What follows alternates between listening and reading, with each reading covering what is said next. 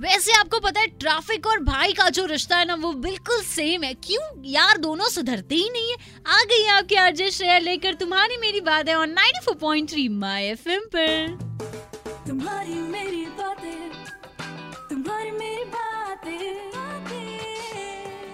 यार ट्रैफ़िक की बात करें तो ऐसी है कि अब बिलासपुर का जो ट्रैफ़िक है ना, वो भी बिल्कुल मस्त होने वाला है। वो कैसे?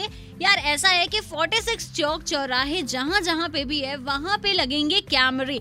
सो कैमरे की नज़र से अब कोई नहीं बच पाएगा। जितनी भी रैश ड्राइविंग है बॉयज़ जो फास्ट व्हीकल चलाते हैं जिसकी वजह से एक्सीडेंट्स होते हैं वो भी अब थोड़े से कम हो जाएँगे और कुछ टाइम बाद तो ऐसा आएगा कि वो बंद ही हो जाएँगे।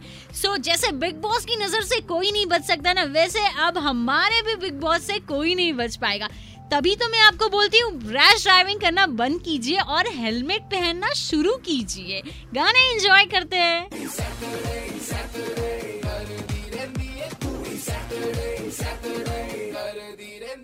सैटरडे सैटरडे तो करेंगे ही, पर गाने तो आपको सुनना ही है। उसके बाद आपकी आज श्रेया और भी ढेर सारी बातें करने आ गई, और अब वक्त हो चुका है आज की ब्यूटी टिप का सो कहीं मत जाइएगा, लौट के आती हूँ गानों के उस पार। जियो दिल से।